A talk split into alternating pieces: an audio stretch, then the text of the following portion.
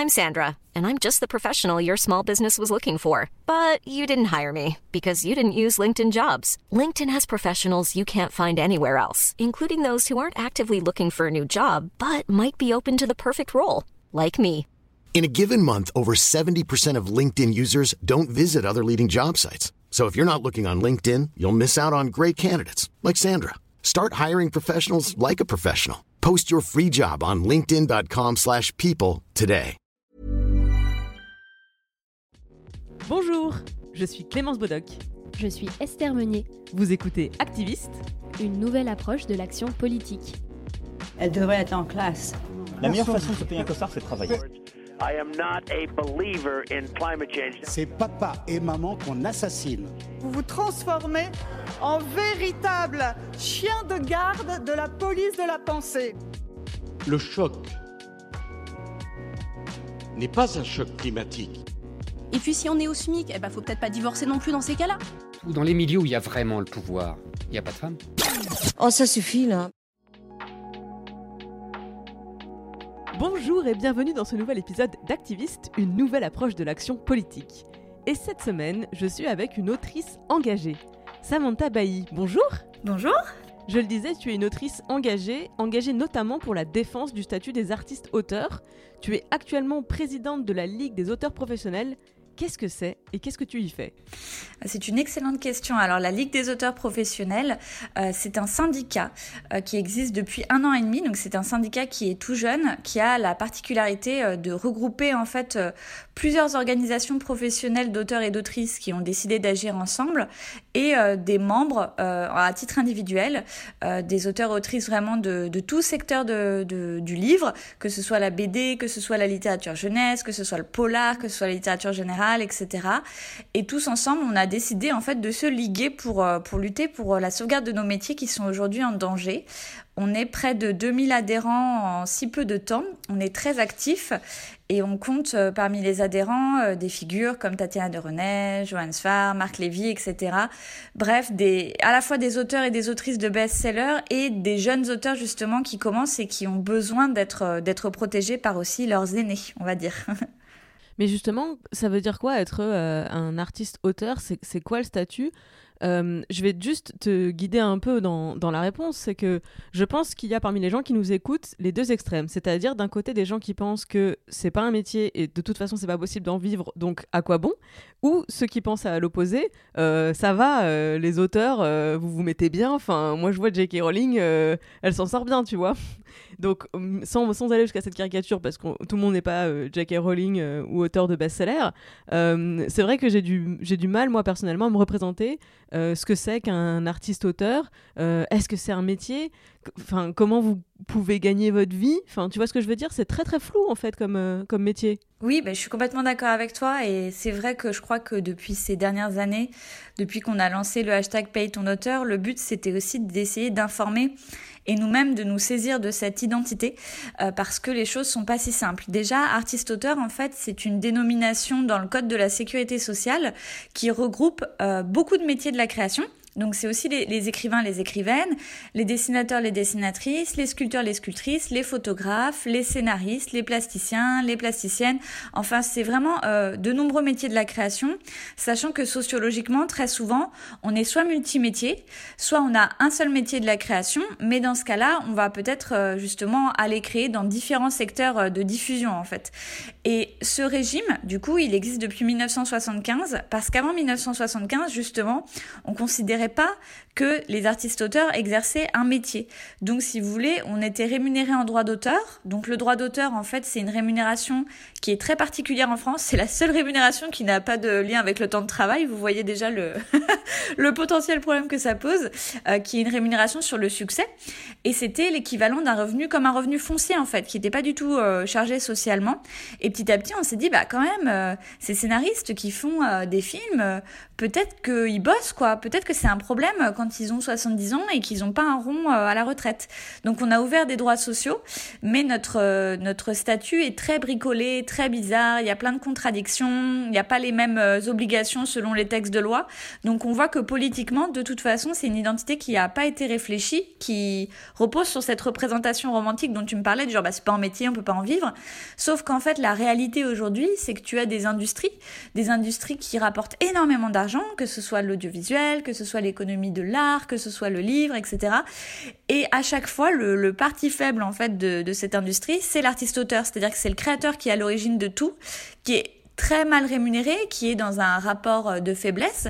Et finalement, les personnes que tu cites, ce sont les, les exceptions, ce sont les gagnants à la grande loterie, on va dire, euh, desquels on entend parler. Mais pour te donner une idée, il y a 270 000 artistes-auteurs en France. Ah oui, il n'y a pas 270 000 J.K. Rowling, effectivement. C'est ça, c'est-à-dire que pour une J.K. Rowling, euh, voilà, tu as, enfin, oh, il y a d'auteurs et autrices de livres, tu en as 100 000 en France. Donc sociologiquement, c'est une population qui est très diverse. Tu vas avoir le prof qui a publié un essai dans sa vie et c'était un truc comme ça, ça lui a fait plaisir de le publier, voilà. Et puis tu as des gens pour qui c'est vraiment un, métier, que ce soit une activité principale ou, complète dans le quotidien, et qui vont avoir un rapport euh, très professionnel à ça, en disant bah attendez moi en fait j'ai envie, euh, je rapporte aussi de l'argent à une industrie, et à un moment donné j'ai envie d'être traité, euh, j'ai envie d'être traité dignement quoi. Alors, je mets un peu de contexte parce que cet entretien sortira très probablement après un épisode des Impertinentes que j'ai fait avec Cyrielle, donc si, qui est euh, euh, autrice de bande dessinée, illustratrice. Et euh, on a longuement parlé notamment d'un certain rapport Racine. et je m'étais dit qu'on allait plutôt creuser le sujet avec toi en réalité. Mon sujet préféré, tu sais, qui peut paraître très aride, mais en fait, je vous jure que c'est passionnant. Alors, moi, je, je, je suis passionnée hein, par tout ce qui est politique et, et, et statut, évidemment. Et euh, c'est vrai que je m'étais jamais intéressée à la question euh, des, auteurs, auteurs, autrices. Euh, déjà, je, comprends en t'écoutant que le sujet est beaucoup plus large, qu'effectivement, il y a tout une, un panel de métiers auxquels j'avais même pas pensé. mais ne serait-ce que pour revenir aux, auteurs, effectivement, oui, moi j'avais juste cette, cette, image de bon, si un jour j'écris un livre, je vais gagner quelques centimes par, par exemplaire vendu, et c'est comme ça. Mais en fait, ce que j'ai découvert dans ce début d'année, en te suivant, euh, en écoutant euh, Cyrielle, d'autres auteurs, autrices prendre la parole sur les réseaux sociaux, ça pourrait être différemment. Donc est-ce que tu peux revenir un peu sur c'est quoi le rapport Racine et enfin quelle est ton ta, position euh, sur le, statut des artistes auteurs? Alors en fait le rapport Racine il est très lié à la création de la Ligue des auteurs professionnels. la création de la Ligue elle remonte aussi à en fait, quelque part, elle était déjà en germe en 2018 quand on, a lancé le hashtag Paye ton auteur et qu'on a milité pendant cinq jours face euh, au Salon du Livre de Paris, qui est un salon, il faut le savoir, en fait, euh, qui, qui appartient à deux entités, qui est le syndicat national de l'édition, donc en gros les gros groupes éditoriaux, le syndicat des gros groupes euh, éditoriaux qui nous publient, et en même temps, voilà, un prestataire qui s'appelle Read Expo. Bref, tous les deux en fait organisent ce salon et c'est un salon qui rapporte énormément d'argent puisque vous savez que l'entrée est payante et que c'est assez cher d'ailleurs. Et en gros, on a découvert que les auteurs euh, n'étaient pas payés pour leurs prestations euh, pendant ce salon, alors que voilà, il y avait des enveloppes très importantes, notamment il y avait un budget pour les plantes vertes, donc ça a été vraiment le running gag pendant tout notre militantisme là-dessus. Et quand on a, voilà, en disant, bah nous on va se déguiser en plante verte, enfin c'était, c'était un militantisme justement aussi assez, euh, assez joyeux, j'ai envie de dire, de, d'essayer de, tourner en dérision euh, le traitement social qu'on nous réservait. Et en fait, ce qui s'est passé, c'est que avec Paye ton auteur, on, on s'est rendu compte, il y a eu vraiment une prise de conscience en fait que euh, notre temps avait une valeur et qu'on ne voulait plus euh, être traité comme ça par l'industrie de manière générale. Et que ce soit un auteur de best-seller qui, euh, aussi surprenant que ça puisse paraître, ne va pas être payé pour, pour des années de sa vie qu'il a passé à, à finalement travailler, hein, c'est ça. Et le jeune auteur, justement, qui est celui qui en a le plus besoin, et qui aurait besoin de se cacher, entre guillemets, qu'il n'a pas. Et ce qui s'est passé, c'est que quand on a commencé à militer de cette façon, il y a vraiment tout un mouvement qui s'est mis en place, qui nous a mené à le constituer de manière plus formelle avec la Ligue des auteurs professionnels. Mais pendant tout ce temps, on était en fait en discussion avec euh, les différents ministères, dont, le ministère de la Culture, en fait, qui nous disait bon bah on essaie de comprendre vos revendications, quel est le problème, euh, qu'est-ce que vous voulez en fait? Et on disait ben nous on veut un vrai statut. Et on nous répondait, euh, mais vous avez un statut, regardez, dans tel texte vous êtes rattaché. On disait, non, non, non, mais c'est pas un statut en fait. Un statut, c'est l'ensemble des réglementations qui régissent une profession. Or, vous ne nous reconnaissez pas comme une profession, donc comment on va faire? Et euh, quand on a créé la Ligue, notre première demande, quand le ministre Franck Riester est arrivé, ça a été un rendez-vous. On lui a dit voilà, voilà la situation pour nous. C'est pas un discours, je sais que vous entendez souvent, mais nous on n'a aucune honte à revendiquer en fait que c'est un métier. On sait que c'est pas toujours la vision du ministère de la Culture, mais nous ce qu'on vous demande, c'est de saisir le sujet vraiment à la hauteur des enjeux et de lancer une grande mission euh, de réflexion parce qu'on savait qu'à ce stade, vu euh, comment dire la complexité du sujet euh, sur le plan juridique, sur le plan social, etc. Si les réformes continuaient sans qu'il y ait une sorte d'audit en fait qui est fait de, notre situation, ça allait être la catastrophe. Donc on se disait même s'il y a urgence, il vaudrait mieux que le ministère prenne un an pour vraiment lancer une réflexion et créer des positions cohérentes plutôt qu'on soit dans cette situation. Du coup, l'équipe du ministère a décidé de confier cette mission à Bruno Racine et euh, pendant euh, les six mois de la mission, on a été auditionné, on a fourni des travaux, enfin on a vraiment mis beaucoup d'énergie à alimenter cette mission de, travaux que vous pouvez trouver en ligne d'ailleurs sur le site de la Ligue des auteurs professionnels en créant des réseaux d'hypothèses sur, euh, sur pourquoi on était dans cette situation et comment elle pourrait s'améliorer.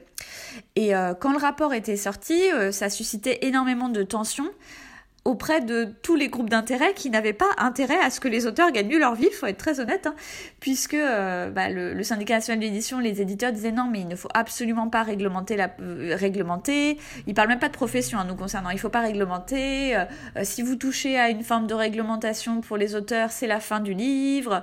Euh, voilà, on avait les sociétés de gestion collective, donc ça c'est un peu plus complexe, qui sont des sociétés privées qui vont répartir du droit d'auteur, donc vous devez adhérer chez elles, mais elles sont aussi en concurrence entre elles, il y en a 22 en France, qui quelque part euh, bah, voilà, n'ont pas forcément envie de voir des, des, des syndicats puissants pour certaines d'entre elles arriver, parce que euh, ça implique justement de, de rétablir une cartographie des intérêts quand même un petit peu plus clarifiée et précise.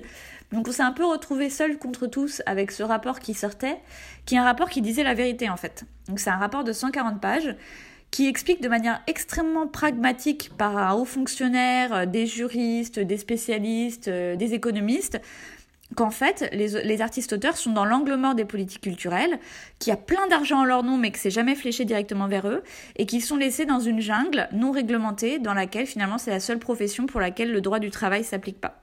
Et, euh, et voilà, c'est ça le rapport Bruno Racine, et du coup, pour nous, c'est maintenant un phare dans la nuit que ces travaux aient été publiés. Alors, D'habitude, je fais semblant d'être naïve pour poser des questions de relance, tu sais, un peu genre, dis Jamie, mais pourquoi est-ce que les gens veulent pas que la situation évolue? Mais là, je vais pas faire semblant, je te jure, je suis vraiment naïve, je ne comprends pas où est la, résistance au fait que les, artistes-auteurs soient, enfin, euh, bénéficient d'un statut? Parce que dans plein de professions, quand il y a euh, des, revendications de ce type, euh, de revalorisation, de sécurité, de choses comme ça, il y, a souvent une vraie dimension de reconnaissance. Or, pour beaucoup d'artistes-auteurs, je pense que la dimension de, reconnaissance, effectivement, elle est inhérente au métier. C'est-à-dire que tu, crées, tu as, des lecteurs, tu as, un public sur pas mal de professions. En revanche, je, ne comprends pas qu'on puisse euh, s'opposer à une réglementation de tout un secteur professionnel euh, sur ce qui, lui permet d'être euh, assuré. Enfin, je veux dire, euh, comment est-ce que tu peux continuer à avoir des artistes-auteurs donc qui, qui, sont un maillon indispensable, si j'ai bien compris, encore une fois, tu me corriges, hein, mais un maillon indispensable de toute une chaîne de production culturelle. comment tu peux t'opposer à ce que ces gens-là ce maillon indispensable, je le répète parce que ça me paraît complètement enfin, hallucinant, euh, comment tu peux refuser à ce maillon indispensable le, la sécurité de, de pouvoir exercer ce, ce, cette profession ou cette activité de création, si on veut pas parler de profession, pourquoi pas, tu vois, mais comment est-ce qu'on peut leur refuser ce socle de sécurité euh, À qui ça profite en réalité? Je veux dire, ok, je, comprends hein, les, maisons d'édition euh, qui euh, vont devoir payer leurs auteurs plus, par exemple, donc faire moins de marge de leur côté. Enfin, je comprends les désagréments, on va dire, mais je ne comprends pas l'intérêt de s'opposer à un statut plus sécurisé parce que si il y a moins d'auteurs, euh, d'artistes-auteurs, ou si leur situation se dégrade, ben enfin, c'est tout le reste de la chaîne qui en pâtit, non? Donc, je, je, tu vois ce que je veux dire? Il y a un truc qui m'échappe. Alors c'est une question très intéressante parce que je pense que c'est la première question qu'on se pose en effet de bon sens, de se dire mais euh, sans auteur, euh, par exemple, là si on est sur le livre parce que c'est mon champ d'expertise, sans auteur, il n'y a pas de livre, comment ça se fait? Alors c'est plus complexe que ça et je te dirais que... Hum, alors c'est un, sociologue qui s'appelle Pierre-Michel Menger qui a étudié en fait... Euh, tous les leviers sociologiques euh, des métiers de la création et qui explique que euh, ce sont les métiers les plus incertains, un peu comme la recherche en fait, hein, si on devait faire un parallèle, qui sont le plus soumis au risque et qui sont les plus concurrentiels en réalité. C'est-à-dire que euh, tu te retrouves avec des individus qui veulent tous arriver sur un marché qui quelque part est saturé.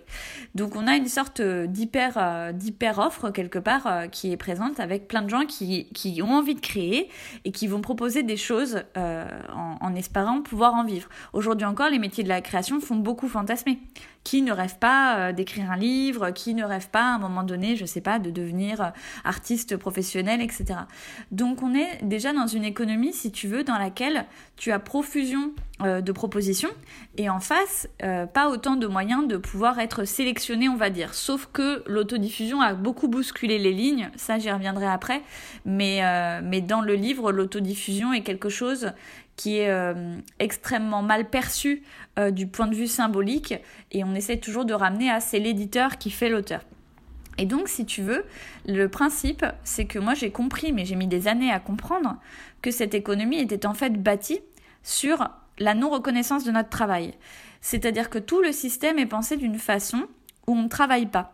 C'est-à-dire que juste l'unique rémunération proportionnelle sur tes ventes, en fait, ça veut dire que tu vas être rémunéré en fonction de, des recettes que tu vas générer, ce qui est assez logique.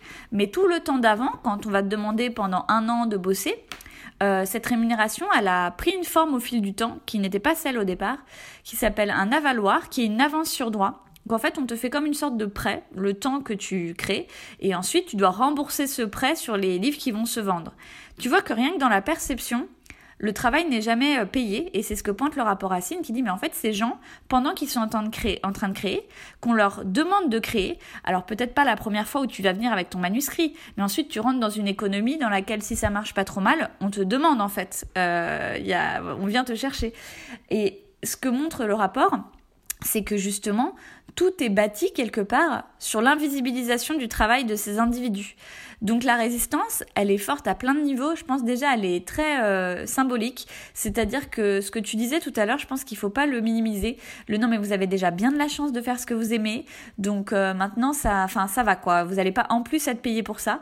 Ça, même chez des professionnels du livre, je l'ai entendu. Moi, on m'a dit. Euh, enfin un très célèbre éditeur m'a dit un jour à une table ronde Samantha vous véhiculez une image trop professionnelle les, les auteurs sont quand même des saltimbanques et c'est bien pour eux voilà, ça donne une idée. Euh, c'est-à-dire qu'il faudrait pas qu'on en demande. On a déjà quelque part ce statut euh, de reconnaissance dont tu parlais, euh, de perception d'autrui. Il faudrait pas en plus qu'on ait une protection sociale ou de l'argent. Ça, c'est pas possible. Et voilà. Et après, il y a vraiment les, raisons des groupes d'intérêt qui, qui font des ravages. Et là, je te dirais que l'histoire, elle ne cesse de se répéter parce qu'en 1936, Jean Zay, qui était ministre euh, de l'Éducation nationale, avait fait un projet de loi du droit d'auteur avant la loi du droit d'auteur de 1957 en disant, ben, en fait, les auteurs sont pas reconnus comme des travailleurs, donc il faut changer ça. Il avait fait un projet de loi qui était formidable, qui a été détruit par des éditeurs en fait, qui avec cette rhétorique qui est terrible, qui disait non, si vous avez accès à des droits comme tout le monde, à des droits sociaux comme tout le monde, alors vous serez des prolétaires avec, tu imagines toute la portée que ça avait à l'époque de dire c'est, c'est sale d'être un travailleur en fait.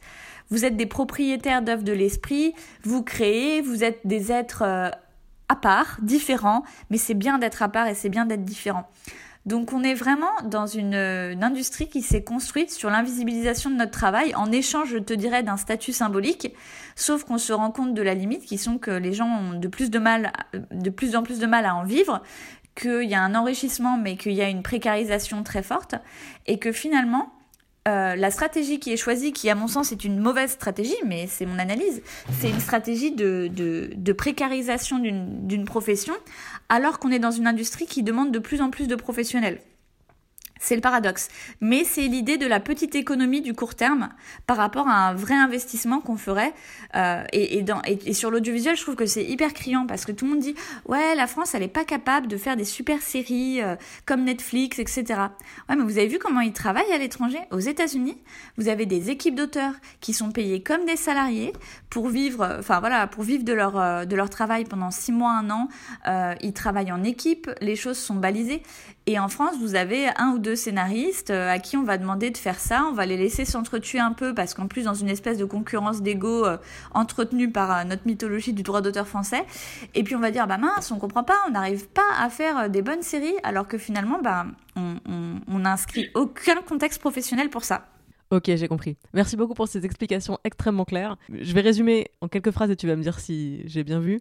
Vu que c'est un milieu extrêmement compétitif, ce que je n'avais effectivement pas perçu avant tes explications, euh, je comprends beaucoup mieux le mécanisme de défense d'une caste privilégiée qui veut plutôt maintenir euh, un espèce de, petit cercle dans lequel ben, ceux qui ont les moyens d'y entrer peuvent y entrer, et ceux qui n'ont pas les moyens d'y entrer ben, n'ont pas les moyens d'y entrer. Fin de la discussion. Oui, et euh, d'ailleurs c'est très intéressant que tu fasses ce parallèle, parce que ce que pointe le rapport Racine, c'est qu'au final, la population des artistes-auteurs sociologiquement, c'est une population euh, très privilégiée.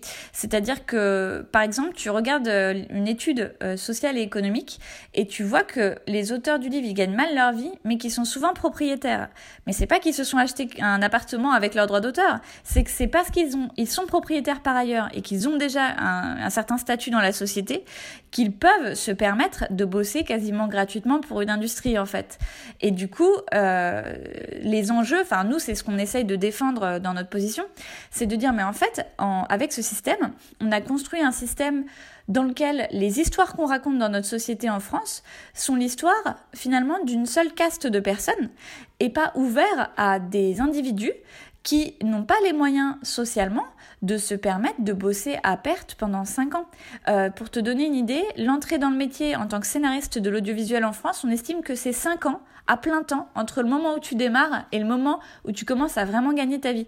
Mais qui dans notre société a les moyens de ça? Ça n'existe pas. D'où en fait l'enjeu, en effet d'un véritable statut et d'une réglementation, c'est une ouverture sociale à ces récits, mais qui est un enjeu de société. C'est-à-dire on ne peut pas à un moment donné se plaindre des questions de représentation euh, dans la fiction, euh, sans même rentrer dans la question de, de réglementer quoi que ce soit, mais juste de se dire juste ah, c'est peut-être bizarre qu'il y ait toujours les mêmes histoires qui soient racontées en fait. Ben oui, vous avez les mêmes personnes qui les racontent. Comment vous faites pour déjà ouvrir ce champ?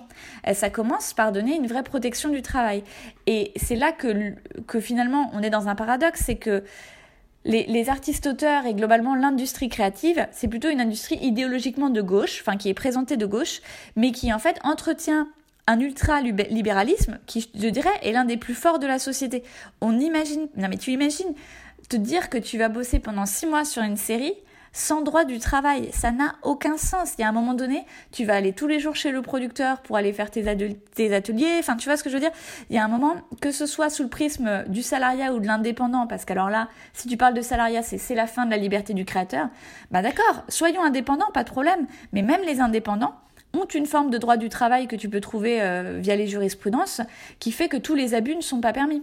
Et nous, on est dans une, zone euh, sombre dans laquelle aucun droit commun ne vient mettre le nez sous prétexte de ce privilège dont tu, dont tu parles. Et en effet, il y a une résistance, mais je dirais sociologiquement, tu regardes le rapport Racine qui sort, la première figure à s'opposer, c'est Antoine Gallimard. Antoine Gallimard, c'est la famille riche par excellence. Euh, tu regardes euh, combien de millions euh, il gagne, lui, en tant que tel. Et en plus, c'est un modèle et une figure de l'édition française particulière, parce que c'est même pas le grand groupe type Hachette qui est le grand groupe commercial, c'est la figure de la famille chez qui Gallimard, ça se transmet de génération en génération. Donc tu es forcément quelque part dans des enjeux aussi euh, sociologiques à ce niveau-là, de tu as une caste euh, de, par exemple, d'auteurs BD ultra précaires euh, qui n'ont pas fait énormément d'études, qui galèrent, qui vivent avec à peine le seuil de pauvreté, et tu as Antoine Gallimard qui va dire qu'il comprend pas le problème. Et, et, donc non mais c'est vrai. Et du coup, enfin, je pense que quand on tire ça de notre secteur pour le mettre à la lumière, c'est ce qu'on a essayé de faire on se rend compte que la, les enjeux, ils sont multiples et qu'on est dans un, une zone de la, de la société, en tout cas dans, dans ces secteurs-là, dans lesquels euh, il n'y a pas eu encore des avancées sociales normales en fait.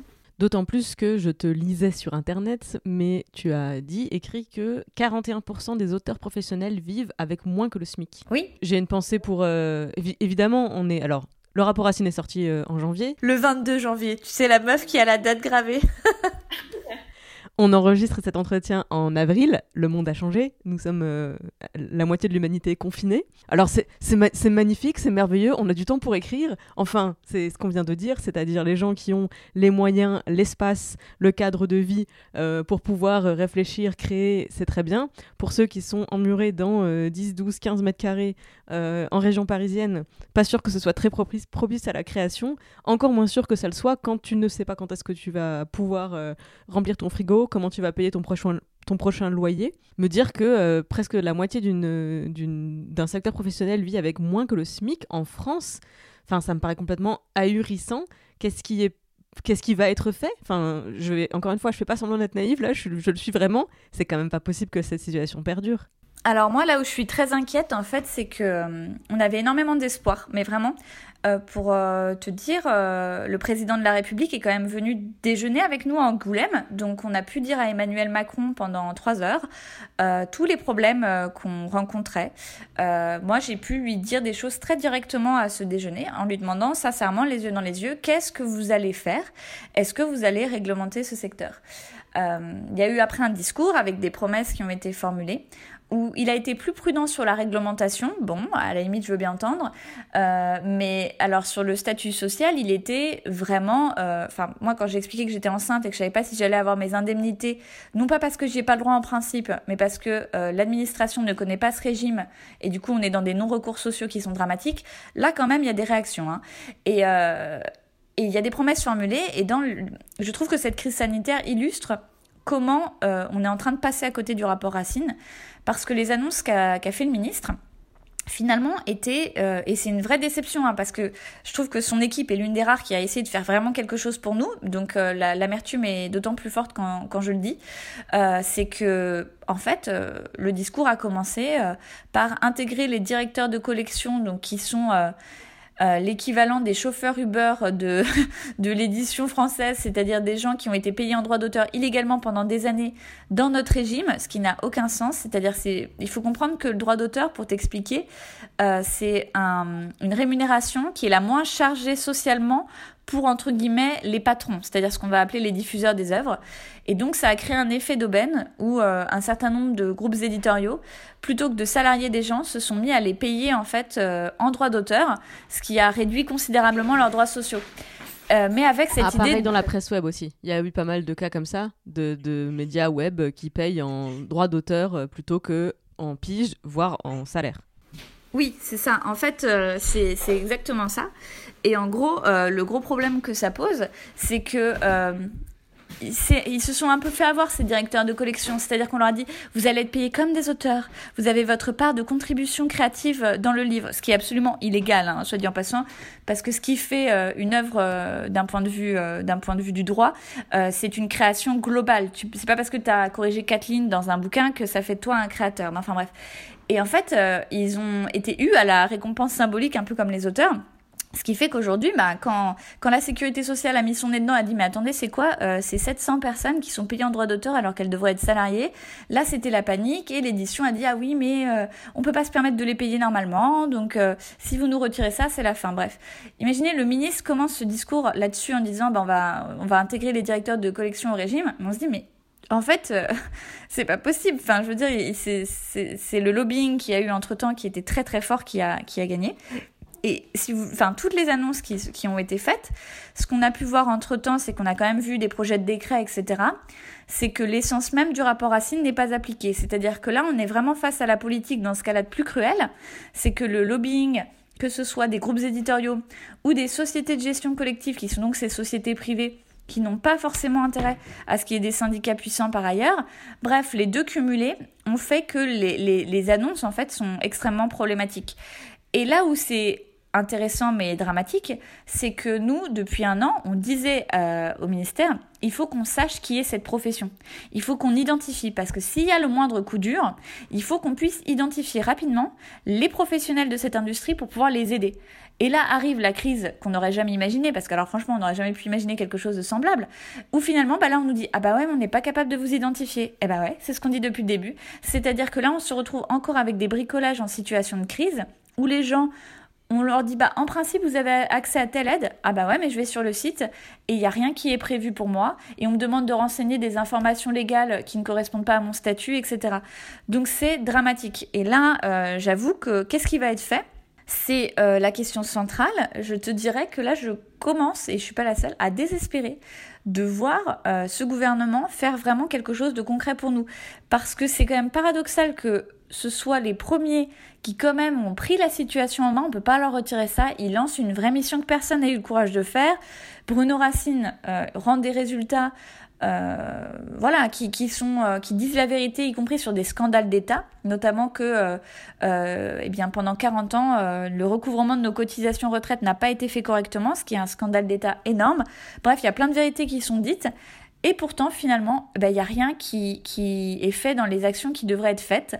Et aujourd'hui, l'urgence, c'est un peu le prétexte pour dire, bah oui, mais c'est vrai qu'on fait comme avant, mais en même temps, c'est l'urgence, vous comprenez, il faut réagir. Et moi, je leur réponds, formidable, mais en fait, vous réagissez de la façon qui nous tue depuis des décennies. Donc est-ce qu'il n'y a pas un moment euh, une responsabilité politique à prendre pour prendre d'autres formes de décision et, euh, et, voilà, et du coup, qu'est-ce qui va être fait concrètement? L'inquiétude en ce moment, elle est immense parce qu'on voit d'autant plus que dans, dans l'urgence actuelle et dans les catastrophes euh, que ça va générer, parce que économiquement et socialement, là, pour les artistes-auteurs, les dégâts sont, sont monstrueux. On n'a pas d'accès efficient aux, moindres indemnités encore vraiment. Ou alors quand c'est délégué, c'est délégué à des opérateurs privés partout, euh, plein de guichets multiples avec où tu dois faire tes demandes, les critères sont pas les mêmes. Là, là les derniers critères de, ce qui a été fait, c'est le Centre national du livre qui plutôt que de gérer lui-même euh, notre situation, décide de déléguer à la Société des gens de lettres un million d'euros d'enveloppe de budget qui normalement nous est dédié euh, directement. Et là, les critères sont posés tu n'as pas plus discriminant pour les femmes et pour les jeunes. C'est-à-dire qu'il faut avoir, il faut avoir publié trois livres à compte d'éditeur. Donc tous ceux qui démarrent sont exclus du dispositif. Et c'est le revenu du foyer fiscal qui compte. Donc c'est super, tu peux être une créatrice avec, je sais pas, ton conjoint qui gagne pas trop mal sa vie. Et toi, tu n'auras pas le droit à une aide professionnelle parce que tu vas être vu sous le prisme finalement d'une forme euh, de mendicité d'aide sociale. Alors ce que nous on dit c'est en fait on est des professionnels, on devrait pouvoir accéder à des aides comme tout le monde à partir du moment où ta carrière est en train d'en prendre un coup en fait. Voilà, donc euh, tu l'auras compris, je suis en colère. oui, oui. Après, je comprends totalement et enfin, je, mesure effectivement la frustration qui, qui, doit être la tienne et de toutes celles et ceux qui se sont engagés euh, euh, ben, ensemble pour faire évoluer cette situation. Euh, moi, j'ose espérer, j'ai un espoir. Hein. C'est mon côté euh, très positif et optimiste, j'ai pas le choix, c'est, comme ça que je suis. J'ose espérer qu'effectivement, la, crise du coronavirus, elle, met un, elle, elle délaie le moment où votre statut va être réexaminé et complètement repensé. Je, je, peux concevoir qu'effectivement, enfin malheureusement, ce soit pas la priorité même si c'est impossible à entendre pour les gens dont c'est ben, le quotidien et enfin, des situations précaires que, que j'ose pas imaginer, c'est sûr. Euh, simplement, comme c'est mes études, hein, moi j'ai fait, euh, étudié les politiques publiques, l'administration publique, etc. Euh, quand je vois le, le niveau d'impréparation qui était la, la nôtre hein, au niveau global de la société et donc évidemment de nos institutions face à une crise de, de cette ampleur, oui, j'arrive à imaginer assez facilement que, euh, enfin, la précipitation, l'urgence, la réaction, etc., ce n'est pas propice à changer les modes de décision comme tu, comme tu le dis, alors que c'est ce qui est euh, pour l'instant requis. Donc j'ose vraiment espérer que c'est complètement provisoire, euh, mais je pense aussi effectivement que si euh, vous voulez entretenir cet espoir, il va falloir ne pas lâcher la pression, et surtout au moment où on commencera à sortir de la crise. Donc ma question suivante, elle est très très orientée. Comment on fait pour t'aider euh, toi, la Ligue des auteurs, euh, les artistes auteurs, comment est-ce qu'on fait pour que vous ne soyez pas les oubliés de l'après-crise ah bah c'est une bonne question. Euh, nous, ce qu'on on essaye de mettre en place plein de façons en fait de d'aider, de, de, se faire aider. Euh, déjà, on écrit des lettres types aux parlementaires, donc ça veut dire que n'importe qui peut envoyer cette lettre à son parlementaire pour signaler cette situation. C'est ce qui avait pas mal marché et qu'on a fait aussi il y a quelques mois. ce qu'on fait aussi, c'est qu'on milite beaucoup sur les réseaux sociaux avec des hashtags. on interpelle, alors toujours avec courtoisie. Hein, nous, on n'est vraiment pas dans le on n'est pas du tout dans, la haine réseaux sociaux, hein, mais c'est vraiment de dire, bah voilà, monsieur le ministre, vous avez promis ça, euh, voilà le résultat, euh, qu'est-ce qui se passe, etc. Et ça, euh, ça laisse beaucoup sceptique, mais en réalité, le, les réseaux sociaux, il faut pas croire, les équipes des politiques, en réalité, ont des community managers qui sont très attentifs, et d'ailleurs souvent très sympas, et qui essayent vraiment de remonter les problèmes, qui vont appeler ensuite, qui vont essayer de comprendre ce qui se passe, etc. Donc, ces, ces messages qui passe par la communication euh, grand public, c'est quelque chose d'important. Il y a les relais presse aussi, évidemment. Euh, je, je pense que va venir le moment, mais on va voir. Euh, le problème, c'est que c'est pas c'est pas un temps qui est propice à ça où on va on va demander aussi de l'aide financièrement. Mais en ce moment les gens sont déjà tellement précarisés que je pense qu'ils ont vraiment autre chose à faire que que de donner pour notre cause à nous. Là je dirais qu'il y a vraiment d'autres priorités en ce moment à l'échelle nationale, il faut toujours rester quand même dans le scope de sa, comment dire, voilà, de, de, de, des priorités vitales de notre pays, on va dire.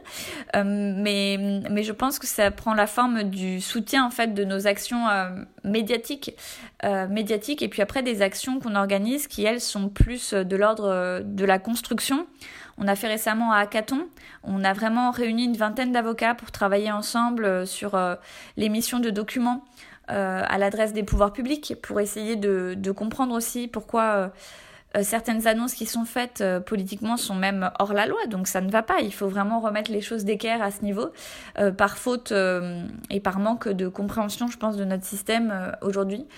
Et donc, voilà comment on peut nous aider. Je pense que c'est le soutien, le soutien comme ce qui était pour payer ton auteur, c'est-à-dire d'être sensible à ça. Et, et, les gens, ils sont sensibles pour une raison simple, c'est que on leur, enfin, à chaque fois, on nous encense. C'est ça qui est fou. C'est pendant le confinement là, il y a un, sondage qui dit qu'est-ce qui vous aide le plus à tenir?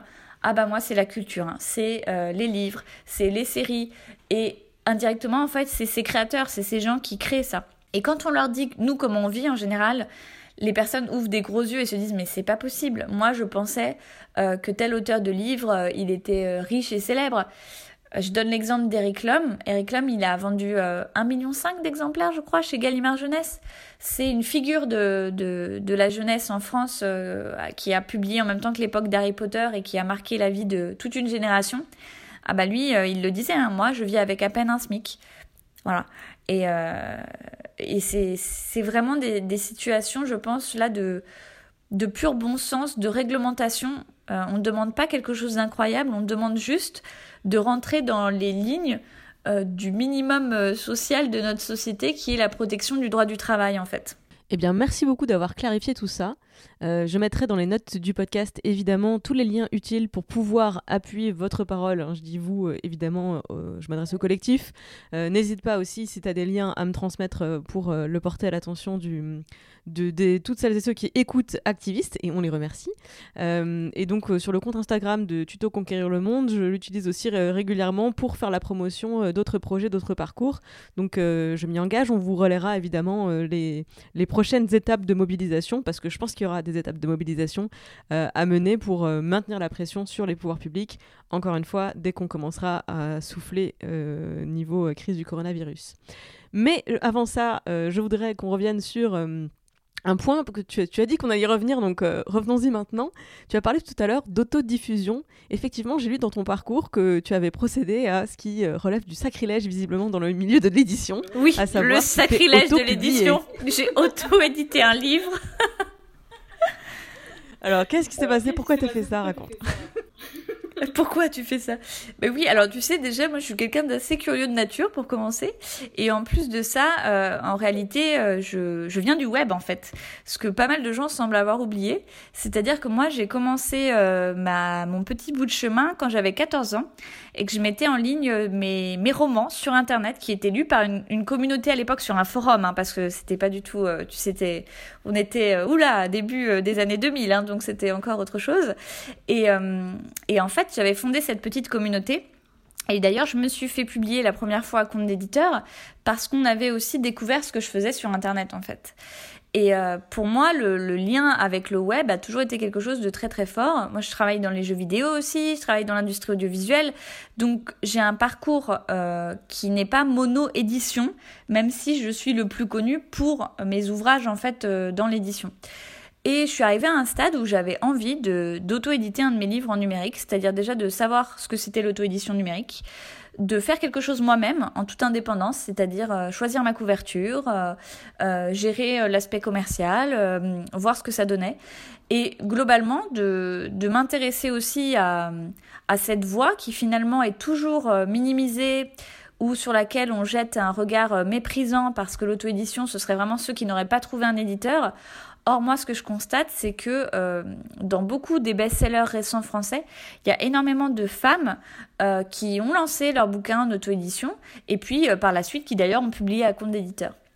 Et donc, j'ai lancé ce livre en auto-édition et là, les réactions étaient... Mais alors, je ne peux même pas te décrire le degré de surréalisme j'étais devenue la femme à abattre.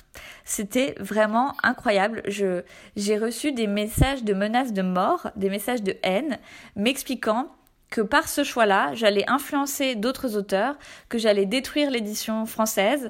Euh, j'avais des libraires qui m'envoyaient des messages pour me dire qu'ils allaient brûler et mettre au pilon euh, tous mes livres euh, parce que j'avais commis l'acte sacrilège de l'auto-édition, dans lequel il y avait deux dimensions.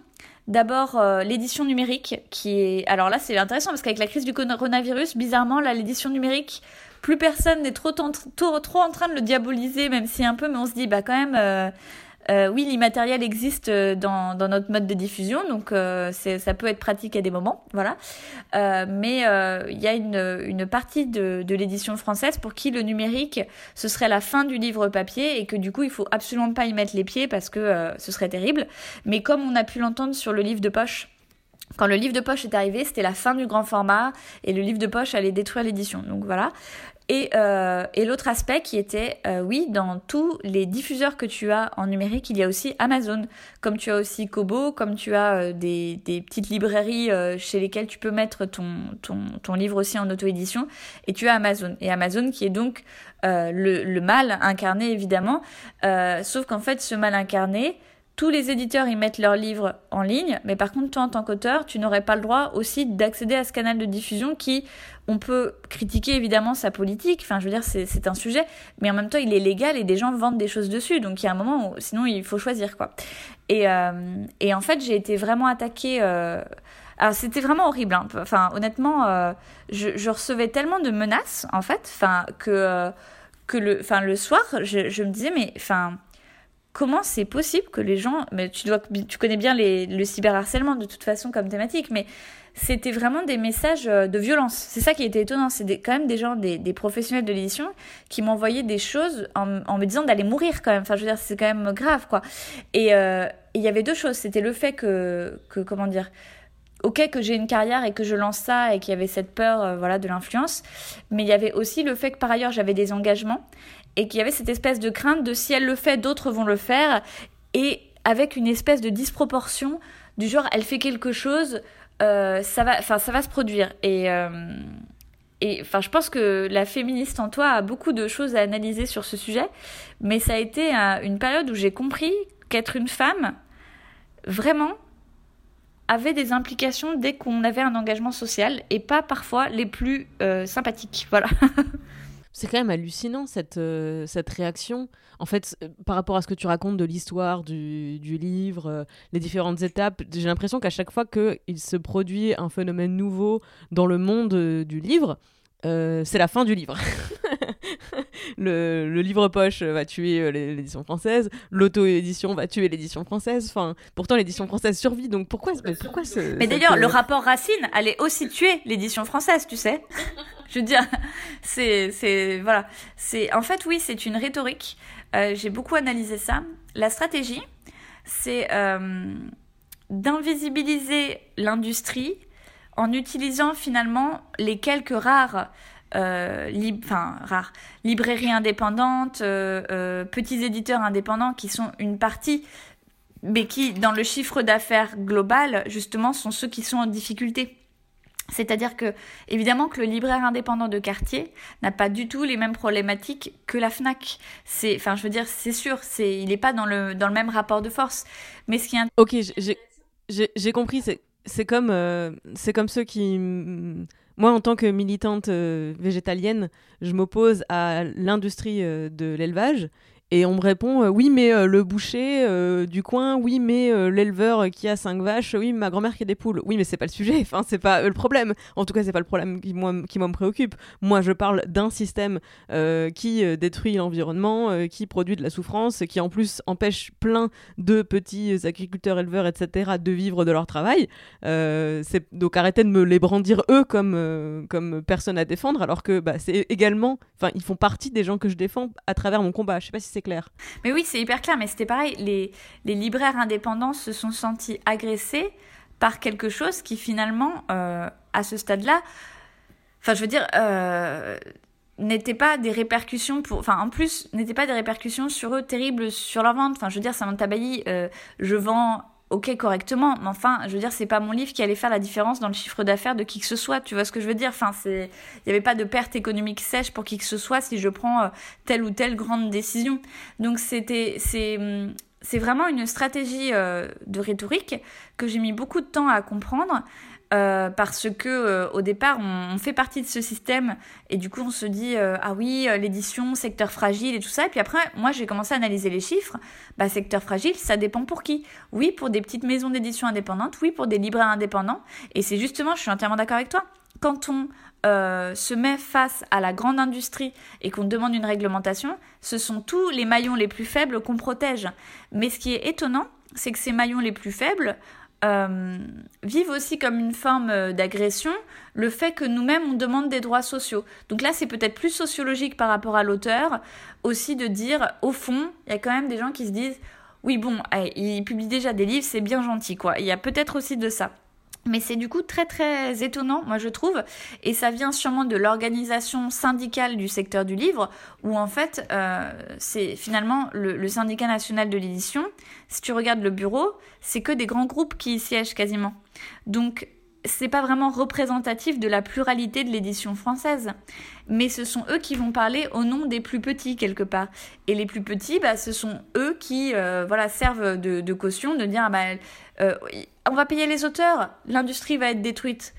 Mais nous, on n'a peut-être pas demandé euh, d'être euh, très fortement payés justement par les petits éditeurs qui n'en ont pas les moyens. Hein. Non, non, non. Nous, ce qu'on demande, c'est qu'une industrie au sens large, voilà, réglemente les choses à ce niveau-là. Donc c'est c'est aussi un secteur qui a construit une image romantique très puissante, que d'ailleurs a très bien utilisé Antoine Gallimard. Dans, dans, cette entreprise de discrédit du rapport Racine, puisque c'était vraiment le rapport Racine nous ramène euh, à un mot, les acteurs de Laval. Nous ne sommes pas des acteurs de Laval, nous sommes des éditeurs, nous sommes aussi des créateurs. Sous-entendu, nous sommes une petite industrie artisanale, on ne peut pas nous ramener à cette grande industrie. Et puis après, on regarde les chiffres. Et quand on voit euh, les chiffres, on dit ben l'artisanat, euh, à un moment donné, il faut aussi voir les choses en face. Donc c'est très très intéressant, moi je trouve, le système qui s'est construit parce qu'on est dans de la pure idéologie qui masque euh, une partie de la réalité et que c'est ce discours-là qu'on essaye aussi de eh bien d'infléchir pour faire comprendre qu'il y a l'imaginaire romantique et puis il y a tout simplement la réalité sociale. Alors je voulais ton avis sur une démarche liée à tout ça, tout ce qu'on vient de dire. J'ai, euh, on a reçu dans Activiste il y a quelques semaines, euh, c'est Esther qui a mené l'interview de Elvire Duvel-Charles, activiste et qui est co-autrice de Clit Révolution. Et euh, avec sa co-autrice, elles ont euh, publié un manuel d'activisme féministe. Et elles expliquent, euh, donc Elvire explique dans le podcast que leur démarche a été de lancer un crowdfunding pour le lancement de leur, de leur livre. Ou en gros, je sais plus de mémoire, hein, mais elle s'était dit ok, on veut sortir 2000 euros pour pouvoir faire le livre. Donc ça correspond à ce que tu disais tout à l'heure, c'est-à-dire que même si tu as un, éditeur, il te, il te verse un avaloir donc, que tu dois ensuite rembourser. Donc en fait, ton, le travail que tu effectues, il n'est pas payé. Et donc, elles, leur démarche a été de se dire, on va se faire payer ben, par nos futurs euh, lecteurs, euh, lectrices. Leur crowdfunding euh, a réussi, donc elles ont fait elles avaient un certain nombre d'exemplaires qui ont été donc produits en auto-édition pour ensuite, alors revendre les droits, si j'ai bien compris, ou, ou je sais pas comment ça se passe, mais ensuite être publié par une maison d'édition. De cette façon, elles ont fait payer leur travail par ben, des gens pour la première partie, et derrière, elles vont être payées en droit d'auteur, comme c'est le cas actuellement. Qu'est-ce que tu penses de cette démarche? Je pense que c'est intéressant et que ça soulève plein de questions. D'abord, euh, ça montre une chose, c'est que euh, les auteurs et autrices ont compris le désinvestissement de l'édition française. C'est-à-dire qu'il y a encore 20 ou 30 ans, en bande dessinée, rémunérer quelqu'un à plein temps pour son travail, c'était pas un problème. C'était pas un problème. Euh, tu as toute une génération d'auteurs de BD qui étaient salariés en fait des maisons d'édition et qui avaient en plus des droits d'auteur. Et la maison d'édition considérait que pour avoir des best-sellers, ce qui est vrai stratégiquement, hein, à un moment donné, il faut investir. Donc, euh, il faut payer les gens pour euh, le travail qu'ils vont fournir jusqu'à ce que le bouquin marche, parce que euh, bah, peut-être qu'il marche pas du premier coup. Et là, on voit bien que la nouvelle génération a finalement compris que l'édition avait désinvesti tout l'argent qu'elle mettait dans les talents et qu'elle était obligée quelque part elle-même de faire ses preuves sur Internet et de faire financer de manière autonome. Ce qui est intéressant, c'est que euh, quelque part, moi j'ai pensé aussi euh, avec la Marelle, c'est que je me suis pas fait payer pour mon travail. J'ai été dans une démarche entrepreneuriale. Par contre, après, quand j'ai cédé les droits, en effet, euh, je les ai cédés à des montants qui font que mon livre en auto-édition numérique m'a rapporté autant, si ce n'est plus, en réalité, sans avoir des ventes non plus extraordinaires. Hein, qu'un avaloir que m'aurait donné un éditeur en prenant tous mes droits par ailleurs. Là, ce qui est intéressant dans le cas que tu décris, c'est que finalement, c'est les lecteurs qui ont, qui ont payé pour que le projet existe, mais qu'ensuite, il y a une cession de droits. Donc, quelque part, je dirais que c'est tout bénéf pour l'éditeur, parce que euh, le projet a déjà fait ses preuves et a déjà montré une forme de public pour exister. Et ensuite, lui, euh, ça va dépendre, à mon avis, c'est là que ce serait intéressant, de comment il va vraiment valoriser ce projet et de quelle visibilité il va lui donner. Parce que si l'édition aujourd'hui, c'est plus que récupérer des projets financés par les lecteurs et les lancer à moindre coût marketing pour se faire sa part, moi j'appelle pas ça l'édition telle qu'on l'envisage euh, de, de vraiment faire décoller des, œuvres, de faire connaître des talents, de, construire des carrières.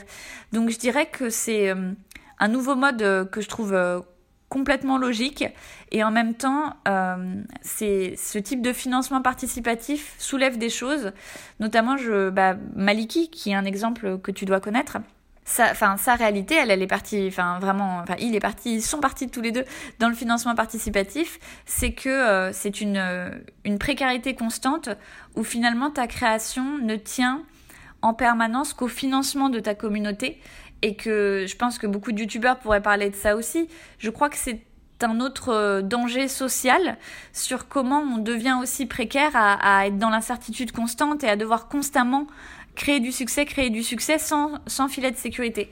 Donc je trouve que à la fois c'est plein de possibles et c'est très enthousiasmant et en même temps c'est si peu protégé socialement que ça pose des questions. Merci beaucoup pour, euh, pour tout ça, Samantha. Effectivement, à t'écouter, j'ai la sensation, j'ai l'impression en tout cas, que c'est ce qui va tuer euh, l'édition, c'est que si rien ne change, c'est pas une nouvelle, euh, une nouvelle mode, une nouvelle tendance, un changement qui menace l'édition française, c'est qu'elle est menacée si rien ne change. Parce qu'effectivement, quand j'ai écouté la démarche donc des, des co-autrices du manuel d'activisme féministe, je me suis dit la même chose, je me suis dit, eh, franchement, moi, j'ai une communauté, moi, j'ai euh, des, des, gens qui me suivent, etc. J'ai un média, on peut dire que des podcasts, c'est un média ben, à quel moment j'ai besoin d'un éditeur en fait hein si, si, vous ne venez pas, si vous ne voulez pas euh, euh, payer, euh, enfin travailler, si en fait effectivement ça, votre travail se, se résumerait aujourd'hui à, venir chercher un projet qui a déjà fait ses preuves et qui est déjà soutenu par un public, ben merci mais non merci. Donc effectivement, alors c'est pas du tout ce que je pense en, réalité parce que moi je j'ai très envie de, de, pouvoir un jour travailler avec des, des, éditeurs, des éditrices pour, pour progresser dans mon, dans mon écriture. Mais effectivement, de l'extérieur, ça donne plutôt l'impression euh, de, de, de, tout, un, tout un secteur qui a basculé vers le marketing euh, plutôt que vers la création. Donc euh, moi, je suis très intéressée par l'avenir du, du, rapport Racine, évidemment très préoccupée par la situation de tous les artistes-auteurs. Je fais partie de celles et ceux qui, qui profitaient de votre, de votre travail, parce que j'adore vous lire, vous regarder et Et euh, oui, je suis euh, une consommatrice culturelle très exigeante. Mais tu es, mais tu sais, Donc, euh, attention, tu es aussi une créatrice de contenu. Et tu pourrais tout à fait rentrer dans le régime. Non, mais pour de vrai, c'est-à-dire qu'aujourd'hui, l'autodiffusion, moi, c'est, enfin, nous, on plaide pour ça. C'est-à-dire que tu, tu n'es pas créateur à partir du moment où tu diffuses dans un canal professionnel. Tu es créateur à partir du moment où tu crées. Donc, il y a un moment où euh, se pose aussi la question de l'entrée dans le régime, enfin, un régime qu'on espère bien améliorer d'ici là, euh, des YouTube, enfin, des, vidé- des vidéastes avec lesquels j'ai beaucoup discuté aussi par ailleurs, de, tous ces créateurs de contenu du web qui finalement euh, sont dans des bricolages sociaux entre entre auto-entrepreneurs, machin. Je monte ma boîte, je sais pas trop comment faire en fait euh, pour avoir davantage de protection parce qu'on peut pas faire semblant maintenant que l'autodiffusion n'est pas une nouvelle forme euh, dans laquelle on peut créer. Enfin, je veux dire, c'est complètement archaïque euh, sinon. Et pour revenir à ton parcours à toi, euh, ça m'intéresse de savoir quel était ton déclic pour t'engager comme ça dans cette, euh, bah, dans cette révolution. Parce que justement, toi, tu es euh, une autrice installée, tu as plusieurs, euh, plusieurs casquettes, enfin, tu, tu, plusieurs médias par, pardon, par, euh, sur lesquels tu crées. Euh, quelque part, euh, tu pouvais très bien te contenter de faire ton petit bout de chemin et, et ça se passait bien pour toi, plutôt que de euh, devenir euh, l'une des figures de la, de la lutte pour le statut des artistes-auteurs avec te le euh, fais pas tous dire. les gens que tu risques de froisser. J'imagine qu'Antoine Gallimard et toi, vous n'êtes pas potes du coup.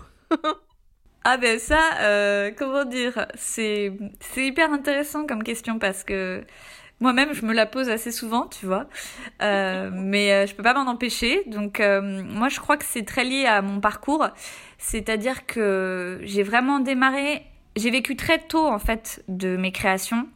Ce qui, n'est, ce qui est statistiquement anormal. C'est-à-dire que quand tu regardes les statistiques justement là-dessus, il y avait une nana de 24 ans qui était affiliée euh, au régime social euh, des auteurs de l'écrit. Là c'était c'était Bibi tu vois. Et euh, et j'ai compris en étudiant ça qu'en fait ce qui m'était arrivé était quelque chose qui se produisait très peu. Et du coup socialement aussi. C'est-à-dire que moi je viens pas d'un milieu très favorisé euh, je viens d'une classe, on va dire, moyenne. Euh, mon père, il est intermittent du spectacle. Ma mère, euh, elle élevait des chats, tu vois. Donc, on est en Normandie, tu vois, dans un village dans le Perche. Donc, sociologiquement, ça te plante aussi le décor. Et si tu veux, moi, quand, quand je me suis lancée là-dedans, je suis arrivée, j'étais à Paris, j'étais dans 14 mètres carrés pendant des années avec moins qu'un SMIC. Et pour moi, comme ça commençait à marcher et que je commençais à en vivre, même avec mon SMIC, je voulais des conditions à peu près décentes. Et en fait, par ma condition précaire de femme euh, indépendante aussi, j'ai vraiment été obligée d'apprendre à, défendre mes droits et à déchiffrer le milieu de l'édition, mais avec curiosité. C'est-à-dire que ma démarche, elle était vraiment, bon bah, après tout, je commence à en vivre. Ok, je me lance, je vais voir si c'est vraiment un métier ou pas, je vais être fixée. Mais par contre, euh, je veux comprendre comment ça fonctionne. Et hum, j'ai vécu, moi, à titre personnel, un certain nombre de, de des dérives hein, du secteur de l'édition. Alors, c'est pas représentatif de tous les éditeurs, mais j'ai vraiment vécu des choses euh, très difficiles euh, et illégales, hein, euh, avec, euh, des éditeurs qui, voilà. euh, qui, qui n'ont pas exploité de la bonne façon des œuvres, qui voulaient pas rendre les droits quand ils les avaient, enfin bon bref, euh, et des, et des questions de conditions de travail réellement, c'est-à-dire de- d'être à plein temps sur quelque chose, mais de se rendre compte que finalement euh, euh, tu, tu es quasiment rentré dans une forme de salariat avec une maison d'édition euh, de manière déguisée, mais que tu peux pas t'en sortir en fait, enfin bon. Et parce que j'ai vécu, je me suis intéressée à des organisations professionnelles qui existaient. Et j'ai décidé de lancer ma chaîne YouTube à l'époque en me disant après tout, comme j'ai pas les infos et que j'ai mis des années à les trouver, je vais les partager sur ma chaîne. Voilà. Mais avec un ton qui était d'ailleurs assez léger que j'arrive plus à avoir aujourd'hui par rapport à mon militantisme. Et en fait, on m'a demandé euh, de prendre la présidence de la, de la charte des auto-illustrateurs jeunesse parce qu'en gros, euh, j'a- j'avais une appétence un peu juridique pour les choses et j'avais bon un sens de la rhétorique là-dessus. Donc je me suis retrouvée, si tu veux, un peu projetée déjà dans des réunions euh, face à tous ces pontes de l'édition, mais euh, mais de manière presque en coïncidence. C'est-à-dire que j'ai rencontré quelqu'un à ce moment-là qui m'a dit j'ai besoin de quelqu'un pour me remplacer à cette réunion. Moi, je suis arrivée là-bas devant devant tous les Gallimards et tout. J'avais mes notes juridiques et j'étais là. Oui, bon bah, euh, écoutez, il y a la loi là. en fait, il faut respecter la loi de manière très naïve, mais très. non mais vraiment, enfin ils étaient bon furieux et et en fait, non mais si tu veux, par moment je me dis mais d'un point de vue extérieur, c'est presque comique, si tu veux, la, jeune nana blonde qui arrive, ils, ont, ils, ont, ils sont tous soixantenaires et, euh, et ils sont tous là en train de, de voilà, d'être dans un entre-soi, il faut être honnête, dans une forme d'entre-soi, et toi tu débarques comme un météore là-dedans, où personne sait trop quitter, et tu sors ton code de la propriété intellectuelle et tu dis, oui, non mais en fait, euh, vous dites que vous ne pouvez pas, mais l'article temps dit que c'est une obligation, donc il y a un moment, il va peut-être falloir faire quelque chose, quoi. En fait, je me suis de plus en plus impliquée, je pense pour deux raisons. Déjà, pour la jeune, la jeune personne que j'ai été qui a vécu des situations inacceptables. Et ça, je pense que c'est une forme de réparation pour moi, c'est-à-dire de, d'essayer de bouger les choses. Et j'ai une chose qui me fait vibrer au sens où ça me, me touche énormément, c'est de penser que des jeunes vont revivre des choses que moi j'ai vécues qui sont inacceptables. Et ça, ça c'est ça qui me, qui est un moteur, c'est-à-dire que quand, quand ils viennent frapper à la porte de nos associations et qu'ils expliquent qu'ils sont en train de vivre, euh, si tu veux, ça me retourne les tripes, quoi. Je peux pas. Je me dis, mais ce n'est pas juste, ce n'est pas normal, et j'ai vraiment ce, ce, besoin de les défendre. Mais c'est sûr que je pensais pas que ça prendrait de telles proportions. Et, euh, et je te dirais qu'aujourd'hui, là, ce qui me motive, c'est que je pense que ce qu'on demande n'est vraiment pas extraordinaire en réalité. Et que la violence qui s'abat sur nous de demander quelque chose d'aussi normal est vraiment le signal qu'il y a quelque chose qui ne va pas. Et, ça, j'ai l'impression que quand même, en peu de temps, il y a eu des prises de conscience très très fortes et qu'on est en train de faire un chemin qui est colossal et que même si on n'a pas bougé là tout de suite la volonté politique au bout, on a, on a réussi à établir cette prise de conscience comme elle ne l'a jamais été.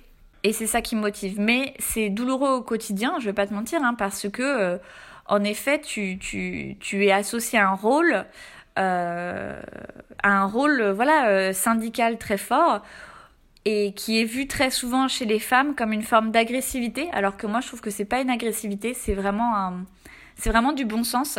Et je te dirais que peut-être le plus dur, c'est le sexisme en fait dans, dans ce milieu. C'est-à-dire vraiment le, le, fait que la parole que tu portes est finalement tout à fait normale et que tu sens que aussi parce que tu es une jeune femme et que tu la portes, euh, les, les, la, comment te dire, la, la violence va, va être encore plus forte sur toi.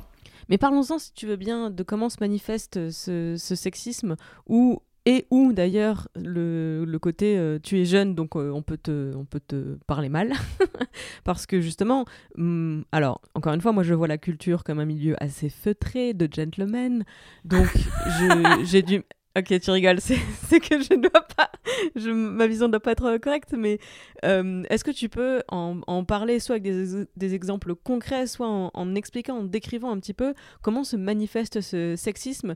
Parce que euh, j'imagine que, euh, bah, par exemple, pour prendre l'exemple assez caricatural du harcèlement de rue, j'imagine qu'on te balance pas « Eh mademoiselle » dans les couloirs de, tes, de tes lieux de réunion, c'est pas comme ça qu'il se manifeste, mais alors c'est comment? Parce qu'on a tellement l'impression que, moi en tout cas j'ai l'impression que c'est un monde de gentlemen, euh, des, cercles feutrés, euh, et je me représente pas la manière dont le sexisme se manifeste dans des lieux pareils.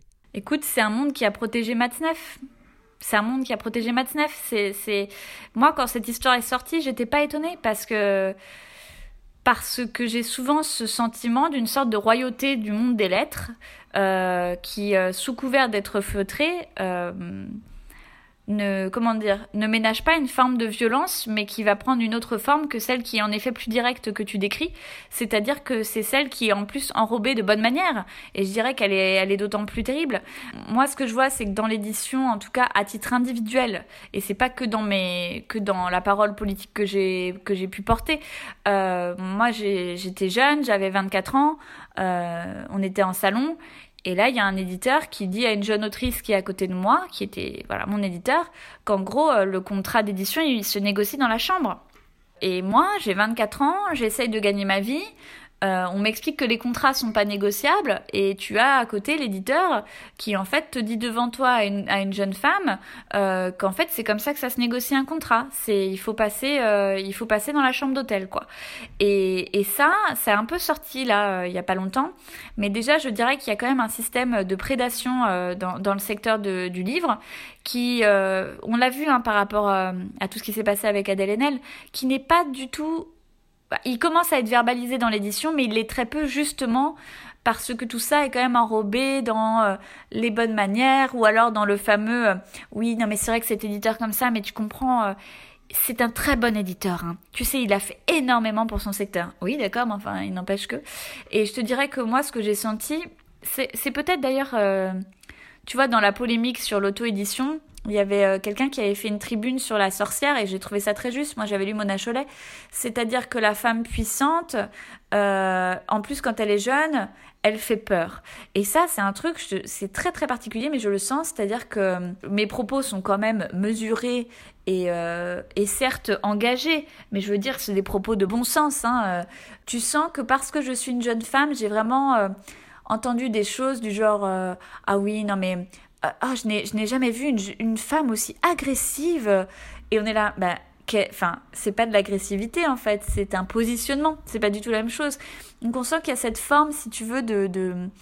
ça va être dit poliment, c'est exactement ce que tu dis, ça va être dit poliment, mais euh, on va jeter une forme de discrédit, et puis il y a un paternalisme aussi. Énormément de figures qui m'ont quand même expliqué qu'ils allaient m'expliquer eux euh, de quoi il en retournait parce que je devais quand même pas très bien savoir. Donc j'ai dû redoubler de, compétences et j'ai même entendu des phrases du genre euh, alors que c'est pas du tout euh, comment dire pas du tout dire ça de manière prétentieuse mais je pense qu'aujourd'hui dans les militants dans ceux qui maîtrisent le régime social d'un point de vue juridique et d'un point de vue pratique il y en a pas énormément qui, qui le maîtrisent autant sincèrement. J'ai entendu des hommes dire oui enfin mental ne connaît quand même pas très bien ces sujets. Ce qui est, je pense, pour ceux qui connaissent un peu euh, voilà les, documents que je fournis, sûrement la phrase la plus absurde qu'on peut dire. Donc on sent qu'il y a vraiment une forme de sexisme. Et j'ai même entendu un truc horrible, je vais te dire. Un, directeur d'une société de gestion de droit m'a dit en réunion devant tout le monde, tu sais Samantha, il y a des gens qui sont faits pour tweeter et d'autres pour rencontrer les ministres. Toi, tu appartiens à la première catégorie. Waouh Et ça, oh euh, ça n'a jamais été dit à un homme à cette réunion. Tu vois ce que je veux dire? C'est-à-dire que bon, elle est mignonne, hein, elle fait des vidéos sur YouTube, elle utilise les réseaux sociaux, hein, euh, elle, c'est une bonne communicante. Et ça, c'est une façon d'effacer ta compétence et le juste de ton propos en essayant de te ramener et de t'enfermer dans une image, mais qui, qui, qui que je n'ai pas vue en fait, en tout cas, euh, avec des hommes militants. Ça, je ne l'ai pas vu en tout cas dans ce secteur. Écoute, je vais encore te remercier, décidément que de remerciements dans, ce podcast, mais effectivement sur cette, euh, le reproche de la femme agressive, euh, ça fait un peu plus d'une heure qu'on discute, toi et moi. Je, difficile de trouver une trace d'agressivité dans, ton propos. à l'encontre de qui que ce soit. Surtout que je suis quand même très patiente. Hein. Je peux euh, t'assurer que je suis vraiment patiente. Après, quand vraiment là je suis au bout, en général, c'est voilà. Mais mais mais évidemment, enfin, je veux dire, c'est c'est un propos de bon sens euh, et, je pense que la, face à du bon sens, la, seule stratégie de réponse est de te dire Ah oui, dis donc, ton attitude ne me plaît pas beaucoup. Voilà. Mais c'est-à-dire que je peux entendre des arguments contraires. C'est-à-dire que je pourrais maintenant euh, aller voir euh, Antoine Gallimard ou un autre et, avoir euh, les, si tu veux, la version de côté maison d'édition de pourquoi est-ce qu'il s'oppose à tel ou tel point du rapport Racine, pourquoi est-ce que il faut pas toucher ou comment il faut, faudrait changer les choses. Je peux entendre une, version opposée à, la tienne, ce serait pas un problème. Par contre, ce que je peux pas entendre, c'est de disqualifier ton propos au prétexte qu'il serait agressif, alors que, enfin, ce n'est absolument pas le cas c'est pas ça être agressif, tu vois. Donc ça, je, le, comprends très bien. Et encore une fois, je trouve que ce qui ressort de ce que tu racontes, de la manière dont le sexisme se manifeste dans ces milieux, euh, on, assiste encore une fois à une défense d'un certain système, d'une certaine culture à travers son aspect romantique. Voilà, il faudrait pas toucher au statut des artistes-auteurs parce que euh, on est des créateurs et pas des travailleurs. Euh, il faudrait pas venir euh, chercher les problèmes parmi les hommes qui abusent de leur de leur position de pouvoir d'artiste, de ce que tu veux, pour commettre des violences sexuelles parce que voilà, ce sont des créateurs, des artistes. C'est toujours on est toujours en train d'essayer de défendre une espèce d'idéal romantisé euh, mais, qui, mais qui fait rêver qui aujourd'hui en réalité? Ah mais je suis d'accord. En fait, moi j'ai compris que le, le combat actuel, c'est vraiment c'est un combat d'idées en réalité. Et euh, c'est-à-dire que c'est euh, lever le voile sur des constructions mentales qui ne reflètent pas la réalité, mais qui sont un instrument, mais réel, hein, qui donne lieu à tout un tas d'abus divers et variés. Et et je te dirais que les questions des violences sexuelles dans l'édition sont pour moi très liées aussi euh, au manque de cadre réglementaire qu'on peut avoir, puisque moi ce que j'expliquais c'est qu'aujourd'hui quand il y a une jeune femme qui vient nous voir et qui nous explique qu'un éditeur euh, soit a tenté de la violer, euh, soit, euh, alors ça pour la tentative de viol au moins c'est beaucoup plus clair, mais soit tout simplement a profité en fait de, de sa position hiérarchique, on va dire, pour voilà lui demander des choses ou dépasser des bornes dans des mails, enfin bon. Et ben là, ce qui est compliqué, c'est que nous, comme on peut pas prouver une relation de travail aujourd'hui, comme c'est pas qualifié comme une relation professionnelle, ça nous met dans des impasses juridiques aussi.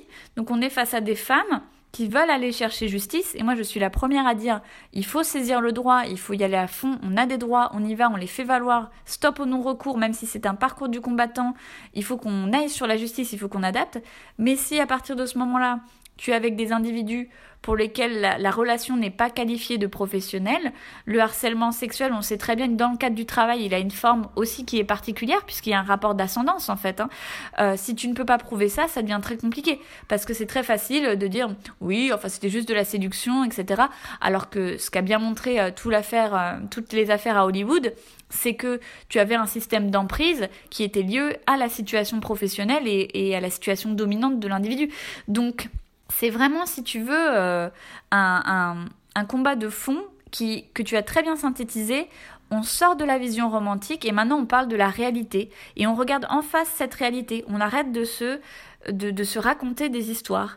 Et, euh, et, porter une parole syndicale dans le milieu du livre, c'est pas quelque chose d'agressif, c'est du bon sens. Et je dirais même que c'est bon pour l'industrie de manière générale que les intérêts de chacun soient défendus. Moi, je comprends très bien quand, euh, quand les éditeurs défendent leurs intérêts économiques, c'est normal, ils défendent leur boîte, ils savent qu'ils vont y perdre s'ils, s'ils payent plus les auteurs, en tout cas, je dirais à court terme, à long terme, je suis pas si sûre. Donc c'est normal, chacun est dans sa position. Mais ce que je trouve fou, c'est qu'on on interdit, on disqualifie la parole revendicative des artistes-auteurs de manière générale, parce que eux, sous prétexte qu'ils ont déjà la chance de pouvoir euh, aller vivre de leur création ou même juste créer, ils n'auraient pas le droit à des droits sociaux. Samantha, qu'est-ce que tu dirais aujourd'hui à euh, une jeune, euh, un ou une jeune artiste, autrice, qui voudrait se lancer dans ce milieu, qui écrit hein, du scénario euh, pour, euh, pour, pour des séries, pour des web-séries, euh, du roman, des nouvelles. Qu'est-ce que, quel message tu aurais envie de faire passer à, cette jeune personne? Est-ce que c'est plutôt des encouragements? Est-ce que c'est plutôt des avertissements? Je t'écoute. Alors, ça c'est mon, tu sais, ça c'est les 10 ans de carrière. Je, je, deviens celle qui donne des avertissements, tu vois. Mais euh, avec toute bienveillance, je dirais déjà que de, vouloir embrasser, quel que soit le, parcours professionnel qu'on vise, euh, en tout cas ce qui résonne profondément en nous, c'est très important. Je pense qu'il n'y a rien de, plus fort dans la vie que, de suivre cette espèce d'intuition qu'on a au fond de nous. Par contre, euh, il ne faut pas que, ce besoin, cette intuition euh, devienne une forme de naïveté ou en tout cas d'aveuglement sur des systèmes parce que ça veut dire en faire un métier, rentrer dans une industrie, en comprendre les codes et du coup apprendre à se protéger. Donc je dirais que le meilleur conseil que je peux donner sur le plan professionnel, euh, à la fois créatif, c'est de trouver ce juste équilibre entre être ouvert à la critique et en même temps euh, sentir au fond de soi les choses qui sont celles qu'on veut vraiment porter, c'est-à-dire ne pas se laisser confisquer non plus euh, son projet de création, mais être capable d'évoluer et de se remettre en question.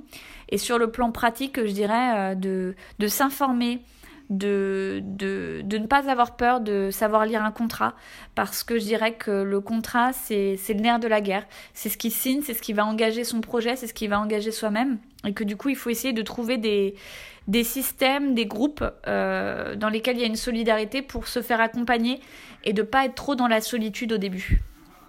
Je vais en rajouter un, l'union fait la force, c'est mon préféré en ce moment. Donc euh, moi je conseille à toutes celles et ceux qui nous écoutent et qui seraient tentés par ces parcours dans les milieux artistiques à ne pas rester seuls dans leur coin et pour ce qui concerne plus précisément les artistes-auteurs, eh bien, on mettra tous les liens dans les notes du podcast évidemment pour pouvoir s'informer, rejoindre la Ligue des auteurs professionnels et participer au combat que vous êtes en train de mener ensemble pour espérer changer ce, statut, en obtenir euh, un véritable euh, qui permette de sortir de cette situation absolument hallucinante. Euh, je ne veux plus lire en 2020 que 40% d'une profession vit avec moins que le SMIC. ça me paraît complètement hallucinant. Bah écoute, merci à toi. Sachant que c'est un, c'est un combat long. J'ai beaucoup parlé des auteurs-autrices du livre, mais en fait c'est un, un combat euh, nous comporte à la Ligue sur ce secteur euh, de la création, mais on se rend compte qu'on a beaucoup de liens à tisser avec d'autres créateurs, d'autres secteurs, ce qu'on est en train de faire. Et, euh, et c'est fascinant d'ailleurs de voir comment, comment on a été très longtemps divisé entre différents métiers de la création, alors que finalement on est dans des problèmes systémiques qui sont communs. Donc merci à toi d'avoir donné cette parole. Et écoute, nous tous, ensemble, on va essayer de faire le maximum pour faire avancer les choses. Dernière question, Samantha, où est-ce que j'envoie toutes celles et ceux qui auraient envie de mieux te connaître, toi, ce que tu fais, ta production euh, culturelle et artistique Ah bah écoute, euh, j'ai une chaîne YouTube du coup, j'ai un site internet euh, qui s'appelle samantha-bay.com, donc c'est très simple.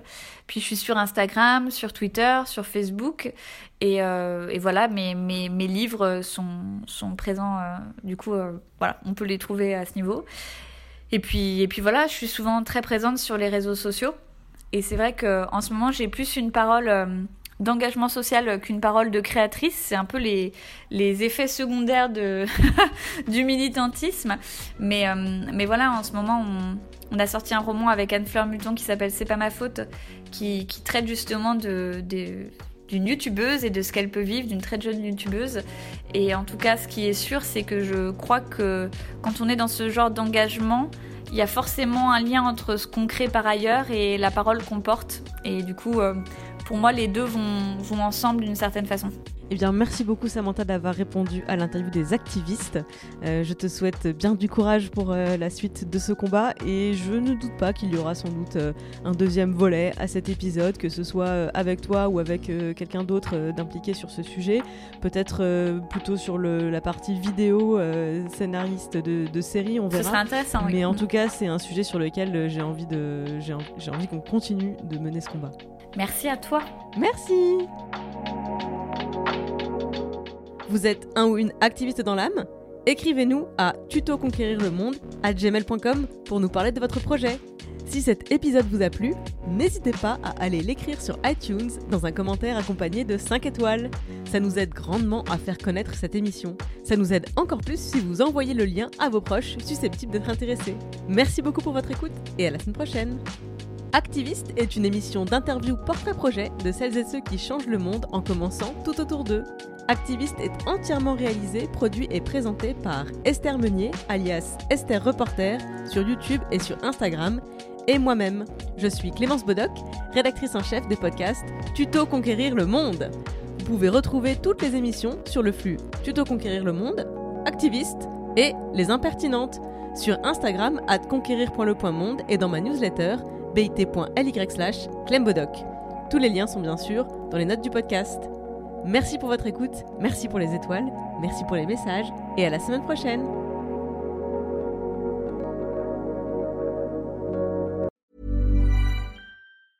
Mom deserves the best, and there's no better place to shop for Mother's Day than Whole Foods Market. They're your destination for unbeatable savings, from premium gifts to show-stopping flowers and irresistible desserts. Start by saving 33% with Prime on all body care and candles. Then get a 15-stem bunch of tulips for just $9.99 each with Prime. Round out Mom's menu with festive rosé, irresistible berry chantilly cake, and more special treats. Come celebrate Mother's Day at Whole Foods Market.